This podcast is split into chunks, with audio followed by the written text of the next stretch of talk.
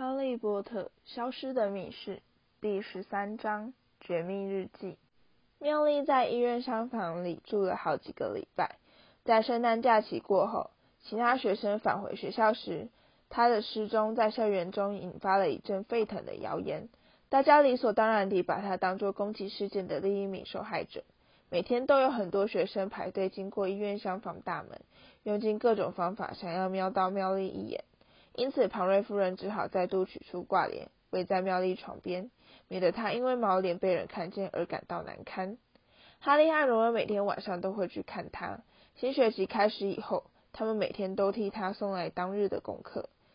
要是我脸上长出胡须的话，我一定会暂时休息，完全不碰功课。荣恩有天晚上忍不住开口说，并顺手把一叠书本倒在妙丽的床头柜上。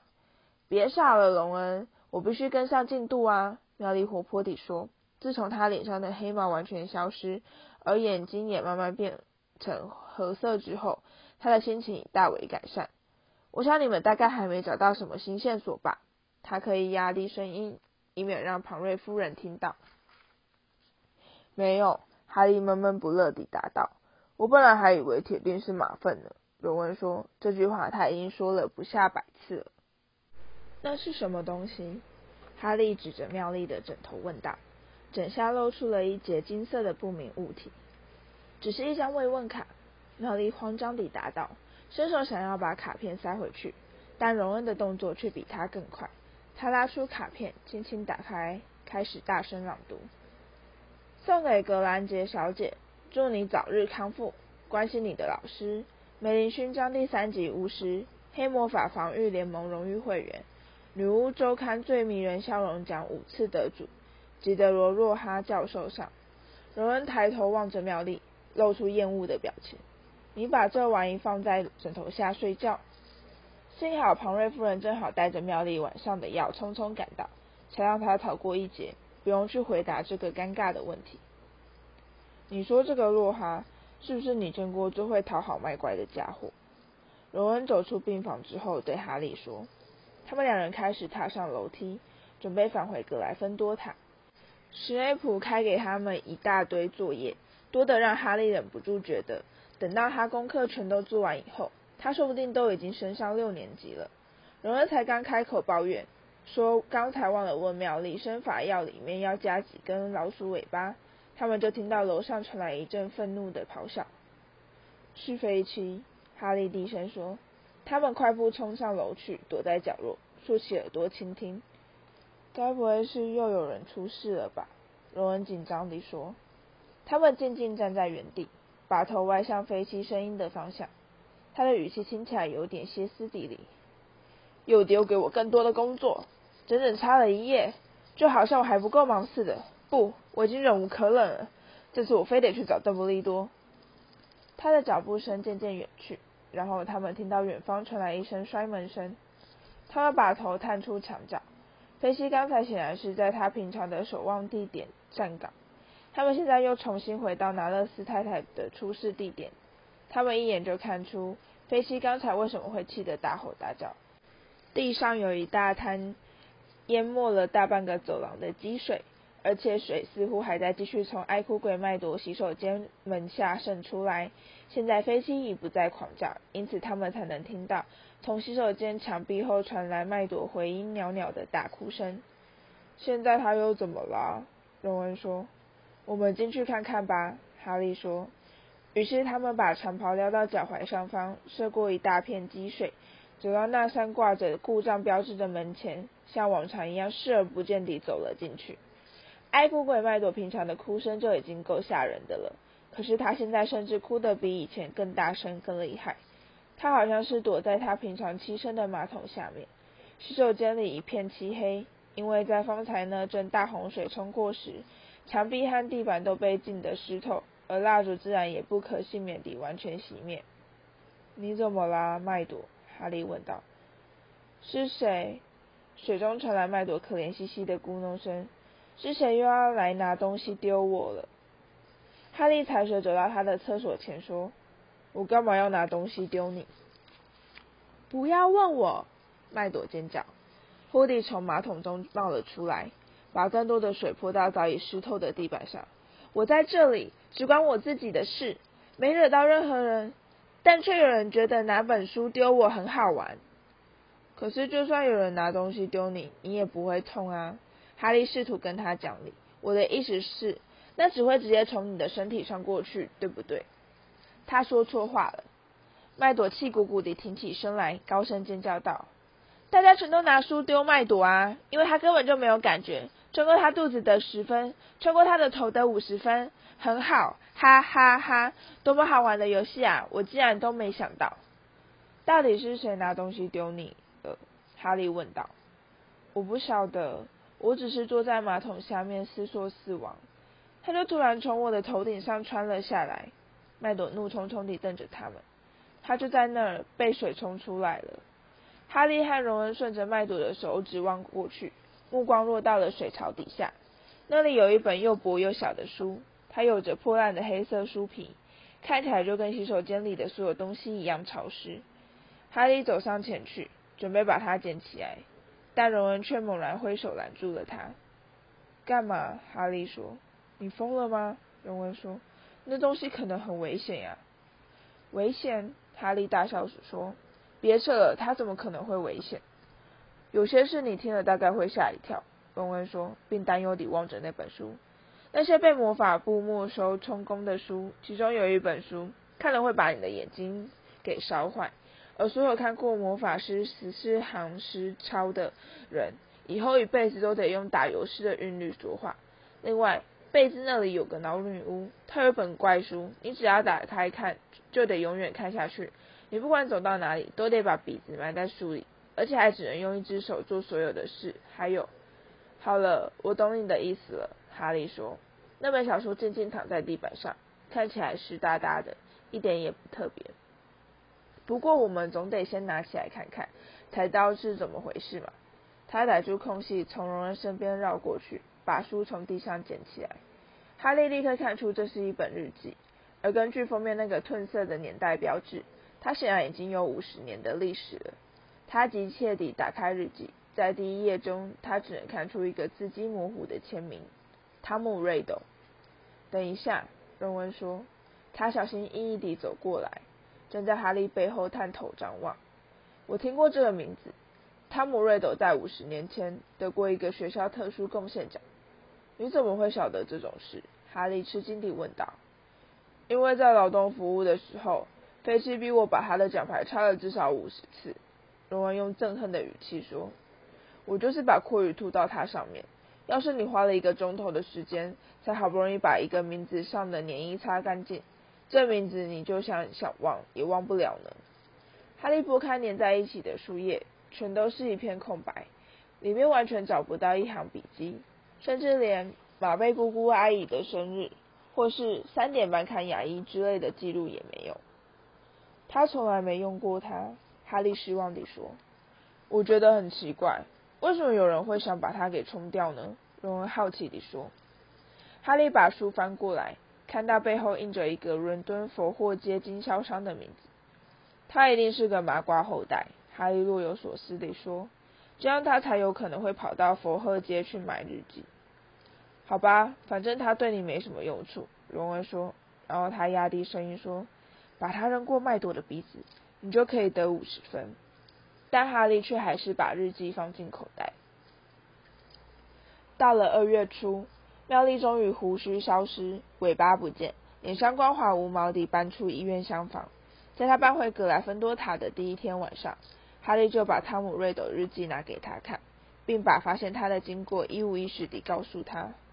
哇，他说不定有隐藏的力量呢！妙丽热心地接过日记，开始仔细检查。要是他有的话，那他真的是藏的太好了。隆恩说：“说不定他是害羞呢。”我真不晓得，你干嘛不干脆把它扔掉呢，哈利？我倒是想知道，为什么会有人想要把它给扔掉？哈利说。而且我也很好奇，瑞斗究竟是对霍格华兹做了什么特殊贡献，才有可能得到那个奖？可能性多着呢，荣恩说。也许他通过了巫术等级三十级检定考试，或是从大鱿鱼嘴里救出一位老师，也说不定是他谋杀了麦朵，这等于是帮了所有人一个大忙。但哈利可以从妙丽脸上的异样神情看出，他现在跟他想到了同一件事。怎么了？荣恩问道，目光在其他两人脸上来回搜寻。嗯，密室在五十年前被打开过，对不对？哈利说。马芬是这么说的。没错，荣恩缓缓答道。而这本日记也有五十年历史了，妙丽说，并激动地伸手轻敲日记。那又怎样？哦，荣恩，你醒醒吧！妙丽厉声喝道。我们知道，上次打开密室房间的人。是在五十年前被学校开除，而我们也知道，这瑞斗是在五十年前得到了一个学校特殊贡献奖。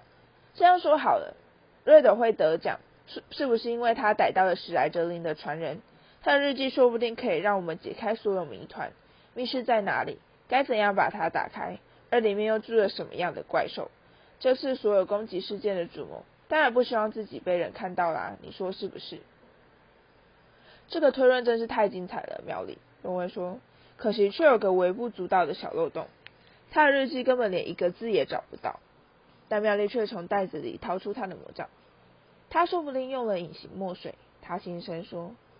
他用魔杖往日记上轻轻敲了三下，说：“阿巴拉象。”什么也没发生。妙丽却不死心地再把手探进他的袋子，掏出一个像鲜红橡皮擦的东西。这是线形擦，是我在斜角巷买到的。他说，他用力擦一月一日那一页，还是什么也没有。我告诉你们，这里面什么也找不到的。荣恩说，我看瑞斗只不过是在圣诞节得到一本日记礼物，可是他根本就懒得去写。哈利完全无法解释，甚至连他自己都搞不懂，他为什么不干脆把瑞德的日记给扔掉？事实上，虽然他心里知道日记里什么也没写。但他依然常常下意识地把它拿起来翻翻，仿佛那是一本他读到一半很想继续看完的小说。同时，哈利虽然非常确定自己过去从来没听过瑞斗这个名字，但他似乎对他具有某种意义。瑞斗仿佛就像是一个他遗忘已久的童年好友。但这实在太荒谬了。拜达利所赐，哈利在到霍格华兹上学前，从来没有交过任何朋友。但不管怎样。哈利已下定决心要去找出瑞斗这个人的更多资料，因此他利用第二天的下课时间，到纪念碑室去检查瑞斗的特殊贡献奖牌。跟他同去的还有兴致勃勃的妙丽与死不信邪的荣恩。荣恩认定他们绝不会在那里找到任何线索，甚至还对他们表示，他上次在纪念碑室消磨的时光，早就足够他回味一辈子了。瑞斗那面擦拭的晶莹闪亮的盾形奖牌。被塞在角落的一个展示柜里，上面并未提到他得奖的原因。还好没磕，要不然这玩意就会更大。到现在我还擦不完呢。荣恩说。不过，他们另外在一枚表扬魔法成就的旧奖章上，和一张过去历任男学生主席的名单中，都找到了瑞斗的名字。那听起来很像拍戏。荣恩说，并险恶地皱起鼻子。机长，男学生主席，说不定还每科都是班上第一名嘞。你这样说，好像那是一件坏事似的。妙丽用一种有些受伤的语气埋怨道。太阳又开始将微弱的光芒洒落在霍格华兹城堡中的气氛，已不再像先前那般绝望。在贾斯汀和差点没头的尼克出事之后，却仍旧没再出现任何攻击事件。而庞瑞夫人也高兴地向大家报告，说魔苹果现在开始变得多愁善感且神秘兮兮，这表示他们就快要脱离童年了。等到他们的青春痘全都消失，就可以准备再替他们重新换盆。哈利有天下午听到他体贴地安慰飞妻，在换盆一只以后，再过一阵子就可以把它们采下来熬药，然后斯太太很快就会回到你身边的。也许史莱哲林的传人现在已经失去勇气。哈利默默思索，在整个学校全都提高警觉，并开始互相怀疑以后，打开密室所有失冒的风险，自然也变得越来越大。里面那头不知道是什么样的怪兽，现在说不定都已经安安稳稳地躺下来，准备再冬眠个五十年。但赫夫帕夫的阿尼麦里兰却没有这么乐观，他依然深信凶手就是哈利，并一口咬定哈利在决斗社聚会时不小心露出马脚。皮皮鬼同样也是专帮倒忙，他动不动就在走廊中突然窜到人潮上方，开始放声高歌：“哦，哈利，你这个乐色！”现在他甚至还发明了一套固定舞步来搭配这首歌嘞。吉德罗若哈似乎认为，攻击事件之所以会销声匿迹，完全是他一个人的功劳。有一天，在格莱芬多学生们排队准备上变形课时，哈利无意间听到若哈对麦教授得意地吹嘘：“我想应该不会再有问题了，麦教授。”他说，摆出一副彼此心照不宣的神情，敲敲自己鼻子，在意味深长地眨眨眼。我认为这次那个密室是真的被锁紧了，罪犯大概是看出我迟早都会逮到他的，所以呢。他很明智地就此罢手，免得我用严厉的手段来对付他。你知道吗？现在学校最需要的就是办一场鼓舞士气的热闹活动，让大家把上学期的不快回忆全都忘掉。我现在暂且卖个关子，不过我心里已经有谱了。他又敲敲他的鼻子，然后大摇大摆地离去。若哈鼓舞士气的计划在二月十四日早餐时正式揭晓。哈利前一天晚上练魁地奇练到很晚，所以没有睡饱。在他匆匆跑下楼梯前往餐厅时，其实已经有点迟到了。在他刚踏进餐厅的那一刻，他还以为自己走错地方了。墙壁上挂满了巨大而刺眼的鲜艳粉红色花朵。更可怕的是，另外还有着无数星形五彩碎纸，不断地从淡蓝天花板上飘落下来。哈利走向格莱芬多餐桌，荣恩带着厌恶的神情坐着发愣，而妙丽却好像突然低智商降低，痴痴傻笑个不停。这是怎么回事？哈利随口问了一句，就坐了下来，拧掉他培根上的五彩碎纸。荣恩指着师长的餐桌，显然是厌恶到根本就懒得再多说一句。若哈穿着一袭刻意搭配室内装饰的鲜艳粉红色长袍，挥舞着双手示意大家安静下来。坐在他两旁的老师们看起来全都表情僵硬。哈利可以从他的座位看到麦教授的面颊上爆出了一条青筋。史内普的表情活像是刚被逼灌下了一大杯生骨药。情人节快乐！若哈喊道。容我再次感谢那四十六位已经寄卡片给我的朋友。没错，正是在下午，冒昧的在这里为大家准备了一个小小的惊喜，而且还不只是这样哦。若哈拍拍手，十二名长相凶恶的小矮人就从餐厅门口列队走了进来，而且他们还不只是普通的小矮人。若哈替他们全都戴上了金色翅膀。手里还各握着一把竖琴。我友善的送卡小爱神，若哈笑盈盈地说：“他们今天一整天都会忙着在校园里走来走去，替大家送情人节卡片，而且还有更好玩的哟。我很确定，我的同事们也很乐意与我共享盛举。大家可以去问问史内普教授，该怎么样调制爱情灵药呀？而且我还可以在此对大家透露，弗利维教授是我见过的巫师里面最厉害的一位魔法美术专家，这是头狡猾的老狐狸。”弗利维教授把脸埋进手里，史内普露出一副若是有人胆敢向他乞讨爱情灵药，他就非得逼这个人喝下毒药的狰狞相。拜托，妙丽，你快点告诉我，那四十六个人里面应该没有你吧？荣恩在他们离开餐厅去上第一堂课时问道。妙丽突然开始非常专心地翻包包找他的课程表，假装什么也没听见。在接下来的一整天，小矮人不停地闯进教室送情人卡。杰卡把老师给烦得要命，而到了下午，在格莱芬多学生爬上楼去上符咒课的时候，其中一个小矮人赶上了哈利。喂，你，阿利波特！一个长得特别讨厌的小矮人喊道，并蛮横地用手肘撞开人群，挤到哈利身边。哈利一想到他必须在包括精灵卫斯理在内的一大群一年级生面前接受小矮人送来的情人卡，就忍不住羞得全身发烫。他想要逃跑。但他才往前走了两步，杀人就恶狠狠地踢开旁边的人，赶上前去挡住哈利的去路。我这有一张音乐卡要送给阿利波特本人，杀人说，并带有恐吓意味地轰然拨响他的竖琴。拜托不要在这里，哈利嘘声说，想要立刻逃走。站住！杀人咕噜一声，一把抓住哈利的袋子，把他给拖了回来。放开我！哈利厉吼。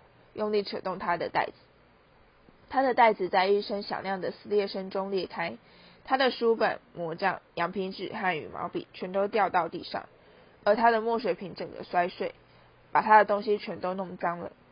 哈利趴在地上爬来爬去，想要赶在小矮人开始放声高歌前，把所有东西全都捡起来放好，这使得走廊上的人潮暂时堵塞。这里是怎么了？他耳边传来拽哥马芬懒洋洋的冷漠嗓音。哈利忙乱地把所有东西塞进他裂开的袋子，想赶在马粪听到他的音乐情人节卡以前赶快逃走。这里到底在吵什么？另一个熟悉的声音问道。原来是派西·卫斯理驾到。哈利急得失去了理智，不顾一切地想要狂拔足狂奔，但小矮人却一把抱住他的腿，害他重重摔倒在地上。好了，小矮人坐在哈利的脚踝上说：“这是你的歌唱情人节卡。”他的眼睛绿得像是新鲜的烟蛤蟆。他的头发黑得像是地上的烂泥巴。我希望他变成我的人，因为他是这么的神。他就是打倒黑魔王的英雄顶呱呱。哈利恨不得立刻变成空气消失。他宁愿拿古灵阁的全部藏金来作为交换。他鼓起勇气，在其他所有人的疯狂大笑声中缓缓站了起来。他的双脚被刚才那个小矮人的重量压得发麻，而派西在一旁声嘶力竭地努力驱散群众。其中有些人甚至还笑出了眼泪。你们离开吧，快走啊！上课铃在五分钟前就响了，快去上课，现在就去。他挥手赶走了几个低年级生。你也一样，马粪。哈利回过头来瞥了一眼，正好看见马粪弯腰抓起了某个东西。他满脸奸笑地把它拿给了克拉汉高尔看，而哈利立刻看出他拿到的是瑞斗的日记。还来，哈利平静地说。不知道哈利在里面写了什么。马芬说，他显然并没有注意到封面的年代，还以为他拿到的是哈利自己的日记。旁观的人群立刻变得鸦雀无声。经理的目光从日记转向哈利，脸上露出惊骇的神情。把他叫出来，马粪。派西严厉地说：“先让我看看再说。”马粪答道，并挑衅地朝哈利挥动日记。派西说：“身为一名学校的级长。”但哈利已经忍不住发火了，他掏出魔杖喊道：“去去，武器走！”而就像史内普对付若哈时的情形一般，马芬也眼睁睁地望着日记从他的手里射出去，飞到空中，被荣恩笑着一把接住。哈利，派西大声说：“不准在走廊上施展魔法，你这样我必须去向老师报告。”但哈利才不在乎呢，他总算给了马芬一次教训，就算他们要扣格莱芬多五分也无所谓。马芬看起来气得要命，而当精灵经过他身边，准备回教室上课时，他满怀恶意地对着他吼道：“我看哈利波特并不怎么喜欢你的情人节卡。”精灵用手捂住脸，狂奔着跑进教室。罗恩怒喝一声，同样也掏出了魔杖，但却被哈利及时阻止。他可不想让荣恩花整堂福州课的时间来吐阔语。在他们到达弗利维教授上课的教室时，哈利才注意到瑞斗的日记有点不太对劲。他其他所有书本全都湿哒哒的，沾满了猩红色的墨水，但那本日记却跟墨水打翻前一样干爽洁净。哈利想要把这告诉荣恩，但荣恩的魔杖却又开始作怪，从顶端冒出一个又一个的紫色大泡泡，而他现在显然对其他事情都提不起任何的兴趣。当天晚上，哈利在其他室友回房间前就早早上床睡觉，这部分是因为他没办法听弗雷和乔治再把。他的眼睛绿得像是新烟的癞蛤蟆，重唱一遍。但除此之外，他也想要再检查一次汤姆·瑞斗的日记，而他晓得荣一定会觉得他是在浪费时间。他就坐在他的四柱大床上，翻阅空白的书页，里面完全找不到一丝猩红色墨水的痕迹。然后他从床头柜里取出了一瓶新墨水，把羽毛笔伸进瓶中，沾了一点滴在日记的第一页上。微微闪亮的墨水在页面上只停留了一秒钟，就好像被纸张吸收进去似的，完忽然完全消失。哈利怀着兴奋的心情，再用笔沾了一点墨水，写下：“我的名字叫哈利波特。”字迹在页面上发出短暂的光芒，接着又在瞬间消失，完全没留下一丝痕迹。然后，奇怪的事终于发生了，页面上再度浮现出哈利自己在滴下的墨水。但却变成了一行他并未写过的文字。“Hello，哈利波特，我的名字叫汤姆·瑞斗。你是怎么找到我的日记的？”这段字迹也是一出现就迅速消失，但接着哈利就迫不及待地画下另一行文字：“有人想要把它冲到马桶下。”他急切地等待瑞斗的回音。幸好我是用比墨水更持久的方法来记录我的回忆，不过我早就晓得。有人不想让任何人读到这本日记，请问这是什么意思？哈利写道，在激动中不小心把页面弄脏了一大块。我是说，这本日记中记载了许多恐怖事情的回忆，那些被刻意掩盖的事情，那些曾经发生在霍格华兹魔法与巫术学校的事情。我现在就是在这个地方，哈利连忙写道。我就在霍格华兹，而恐怖的事情已经发生了。你知道任何关于密室的事情吗？他的心砰砰狂跳。瑞斗的回应很快就出现了，这次他的笔记变得较为潦草。似乎他也急着要把他所知道的事情全都说出来。我当然知道密室的事。我还在这里念书时，学校告诉我们，那只是一个传说，密室根本就不存在。但那是个谎言。在我经历的这五十年岁月中，密室曾经被打开过，而里面的怪兽攻击了几名学生，最后甚至夺去了一个人的性命。我逮到那个打开密室的人，他立刻被学校开除。但当时的校长迪皮教授却认为家丑不可外扬，因此禁止我说出实话。他们编出了另一套说辞，说那个女孩是在一场怪诞的意外中不幸丧生。他们为了安抚我，还颁给我一个闪闪发亮、雕工精致的漂亮纪念品，并警告我收紧口风，不得泄露任何消息。但我晓得这件事很可能会再度发生。那头怪兽依然活着，而那个有能力释放它的人。并没有被关进监狱。哈利急急抓起笔来，正笔疾书，差点就把墨水瓶打翻。现在他已经再度发生了，到目前为止已经发生了三次攻击事件，好像完全没有人晓得背后的主谋是谁，上次的凶手是谁。如果你愿意的话，我可以显示给你看。瑞斗答道：“你不用只看我的文字，我可以带你进入我抓到他那天晚上的记忆。”哈利感到犹豫。提笔停在日记上方，迟迟无法下笔。若有这么说是什么意思？他怎么可能被带领进入他的人的记忆？他紧张地朝寝室门外瞥了一眼，外面已经开始渐渐转黑。等到他再度回望日记时，正好看到页面上浮现出新的字迹。让我显示给你看。哈利这次只迟疑了几半秒钟，就提笔写下了两个字：“好吧。”日记便开始。像是被狂风吹袭似的快速翻动，在六月中旬部分停了下来。哈利张大了嘴，望着那个框住六月十三日日期的小方框，似乎在瞬间变成了一个迷你电视荧幕。他用微微颤抖的手拿起日记，把眼睛贴在那个小窗口前，而他还来不及察觉究竟发生了什么事，他就不由自主地开始倾向前方。伤口迅速扩张，他感觉到他的身体离开床铺，一头栽进树叶上的路口，陷入一团色彩与光影的漩涡。他感到他的双脚踏到坚实的地面，他站起来，忍不住微微发抖，而这张朦胧不清的形影也在那刻，也在刹那间变得异常清晰。他已经认看出了自己到了什么地方。这个挂满沉睡人物画像的圆形房间，正就是邓布利多的办公室。而那个坐在书桌后的人却不是邓布利多，那是一个干瘪皱缩、看起来非常虚弱的巫师。他的头顶几乎全秃，只剩下几处小处白发，而他现在正就着烛光专心阅读一封信。哈利从来没看过这个人。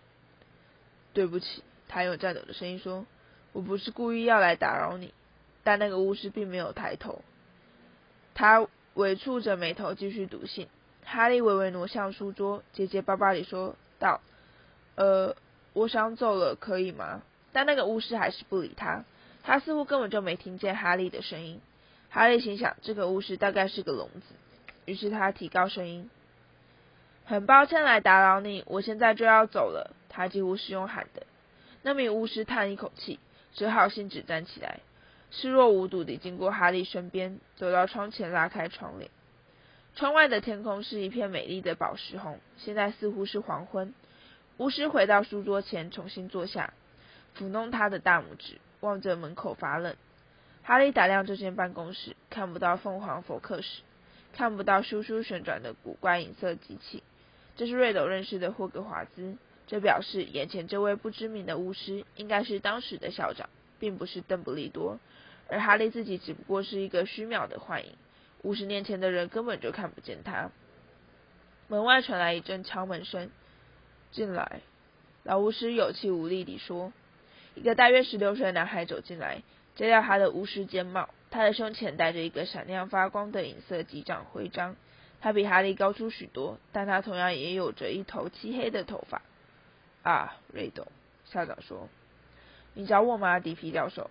瑞斗说：“他看起来非常紧张。”坐下，迪皮说：“我刚才看了你写给我的信。”哦，瑞斗说。他坐下来，双手紧紧交握。我亲爱的孩子，迪皮和蔼地说：“我不可能让你留在学校度过暑假，你自然会想要回家度假吧？”不，瑞德不假思索地答道：“我宁愿留在霍格华兹，也不要回到那个那个。我想你在假期中应该是住在一家麻瓜孤儿院吧？”迪皮好奇地问道。“是的，先生。”瑞斗答道，他的面颊微微泛红。“你是麻瓜后代吗？”“是混血，先生。”瑞斗说：“麻瓜父亲，女巫母亲。那么你的双亲都……我母亲在我一出生就去世了，先生。孤儿院的人告诉我说，他在死前替我取了名字。汤姆是纪念我的父亲，马佛鲁是纪念我的外公。”迪皮发出同情的啧啧声。事情是这样的，汤姆，他叹着气说：“我们原本是可以替你破例做些安排，可是，在目前这样的状况，你是指那些攻击事件吗，先生？”瑞斗说，而哈利的心跳了起来，又往前靠近了一些，生怕错过任何讯息。一点也不错，校长说：“我亲爱的孩子，你想必可以看出，如果我在学期结束之后还允许你继续留在城堡里，会是一个多么愚蠢的决定。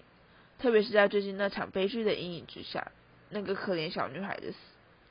目前你还是待在孤儿院里比较安全。事实上，魔法部。”现在甚至考虑要关闭这所学校。我们的地理位置最接近那个呃，这一切不愉快的来源。汤姆瑞斗睁大了眼睛，先生，要是那个人被逮到的话，要是一切全都停止，你这么说是什么意思？迪皮问道，他的嗓音变得尖锐急躁，并立刻坐直身躯。难道你是说你听到一些攻击事件的内幕？没有，先生。瑞斗立刻答道，但哈利非常确定，瑞斗所谓的没有，其实跟他当初给邓布利多的回答没有两样。迪皮缩回椅中，看起来有些失望。你可以走了，汤姆。瑞斗轻轻滑下椅子，拖着沉重的脚步走出房间。哈利跟在他的身后。他们走下不断移动的螺旋梯，从石像鬼旁边踏出洞口，来到漆黑的走廊。瑞斗停下脚步，哈利同样也停了下来，站在一旁望着他。哈利可以看出，瑞斗现在正在考虑一件非常重要的事情。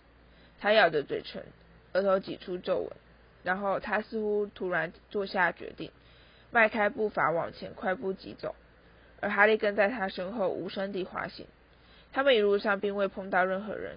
但一踏进入口大厅，一名身材高大、有着一头红褐色飘飘长发和长长胡须的巫师站在大理石阶梯上，叫住了汤姆：“你在做什么？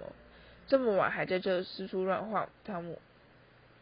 哈利望着那名巫师，诧异地张大了嘴。他分明就是年轻五十岁的邓布利多。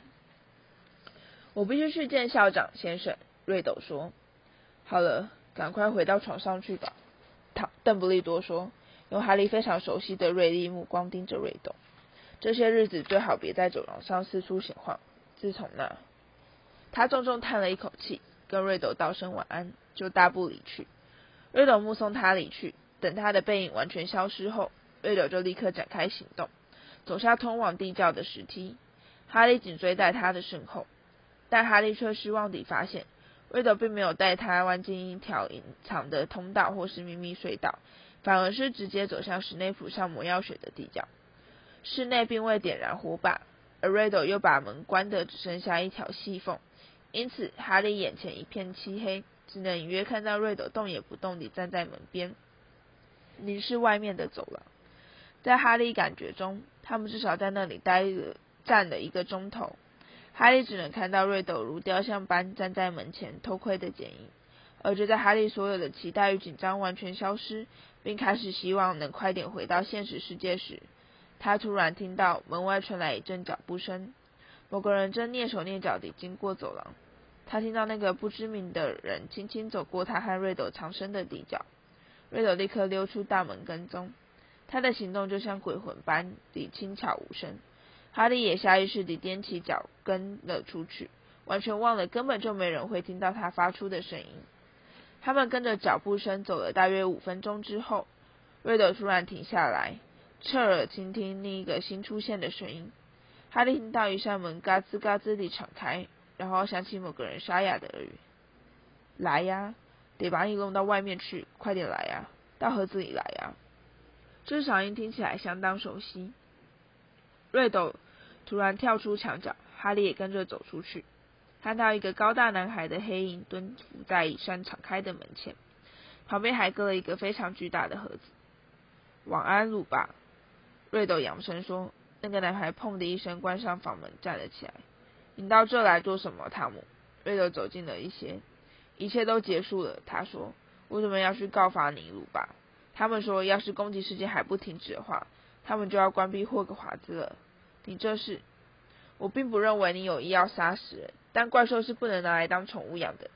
我猜你大概只是想把它放出来活动一下筋骨，结果却……他从来没杀过人。高大的男孩喊道，用背顶住那扇紧闭的门。哈利可以听到他从他身后传来一阵怪异的窸窣声和咔嗒声。好了啦，鲁巴，瑞斗说。又往前挪近了一些。那个死去女孩的父母明天就会赶到这来。霍格华兹至少该把杀死他们女儿的怪兽处死。不是他，男孩吼道，在黑暗的走廊中激起响亮的回音。他不会这么做，绝对不是他。让开，瑞德说，掏出了他的魔杖。他的符咒让走廊上突然爆出灿烂的光芒。高大男孩身后的大门猛然敞开。力量大的把他弹到了对面墙上，而从门后冒出的某样东西，让哈利忍不住发出了一声长而凄厉的尖叫，但似乎只有他自己才听得到。一个巨大而低垂在半空中的毛茸茸身体，一团纠缠不清的黑色长腿，一道有许多眼睛发出的冷冽寒光，一对像剃刀般尖锐的前爪。瑞尔再度举起魔杖，但已经太迟了。那东西立即拔腿狂奔，把瑞斗撞得栽倒在地，再沿着走廊往前跑去，一下就失去了踪影。瑞德爬起来，连忙追上前去。他举起魔杖，但那个高大的男孩却扑上前来，夺去他的魔杖，把他重新推倒在地上，并气急败坏地喊着：“不不不不不！”眼前的景象再度变成模糊的漩涡，周遭又重新恢复一片漆黑。哈利感到自己在不断地朝下坠落，然后砰的一声，呈大字状地摔落在格莱芬多寝室的四柱大床上。瑞德的日记摊开来，躺在他的肚子上。他还来不及喘过气来，寝室的门就被推开，而荣恩走了进来。原来你在这呀，他说。哈利坐了起来，他浑身冒着冷汗，并不停地颤抖。怎么了？荣恩担心地望着他。是海格，荣恩。海格在五十年前打开了密室，